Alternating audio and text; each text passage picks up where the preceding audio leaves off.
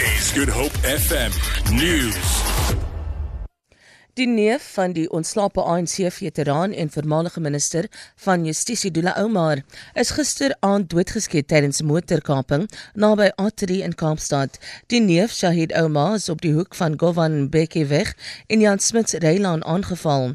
Omar het op die toneel gesterf. Die Omar-familie het die voorval bevestig, maar het gevra om toegelaat te word om in privaatheid te rou. 'n Polisiewoordvoerder, FC van Wyk, sê Omar is in die bors geskiet. Sy ma was saam met hom in die voertuig. Niemand is nog in hegtenis geneem nie. Die Oumar familie het onlangs 'n verklaring uitgereik waarin hulle vra dat die ANC in die Wes-Kaap moet ophou om Dula Oumar se naam te gebruik ter ondersteuning van president Jacob Zuma.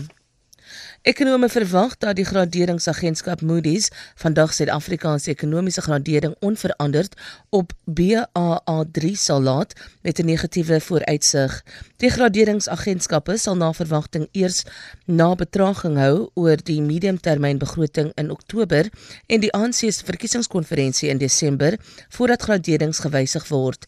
Fitch het bepaal dat Suid-Afrika op sub-beleggingsvlak is of rommelstatus op plaaslike en internasionale vlak, terwyl Standard & Poor's Suid-Afrika slegs op die land se buitelandse skuld tot die vlak afgegradeer het. Moody's het Suid-Afrika se binnelandse en buitelandse graderings op een vlak bo rommelstatus geplaas. Ekonome meen as daar verdere afgraderings op binnelandse vlak is, sal Suid-Afrika uit die wêreldstatus effekte indeks gedwing word. Kaapstad se rampbestuursentrum is op gereedheid grondslag geplaas nadat waarskuwings van stormweer toestande oor die stad. Die stad se woordvoerder oor veiligheid, JP Smith, sê volgens die waarskuwing word stormsterk noordweste winde van tussen 60 en 75 km per uur tussen Tafelbaai en Kaap Agallas voorspel. Hoë duinings van meer as 6 meter word verwag.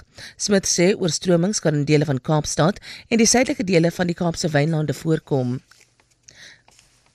Die prokureursorde van Suid-Afrika het sy hartseer uitgespreek oor die afsterwe van sy uitvoerende hoof Nick Swart. Swart is gister in 'n hotel in Gaborone in Botswana oorlede. Hy het 'n konferensie van die Suid-Afrikaanse Ontwikkelingsgemeenskap se prokureursvereniging in die stad bygewoon. Die 63-jarige Swart het in 1989 by die prokureursorde, toe bekend as die Vereniging van Prokureursordes, aangesluit. Hy was sedert 2011 uitvoerende hoof van die organisasie.